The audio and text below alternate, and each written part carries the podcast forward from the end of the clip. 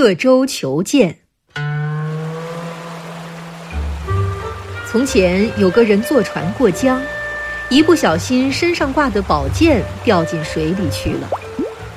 那个人一点儿不着急，拿出小刀在船舷上刻了一个记号。有人问他：“为什么不赶快捞？你在船舷上刻个记号有什么用呀？”那个人不慌不忙地说。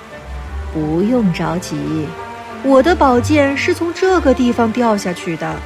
等船到了码头，靠了岸，我从刻着记号的地方跳下去，就能把宝剑捞上来。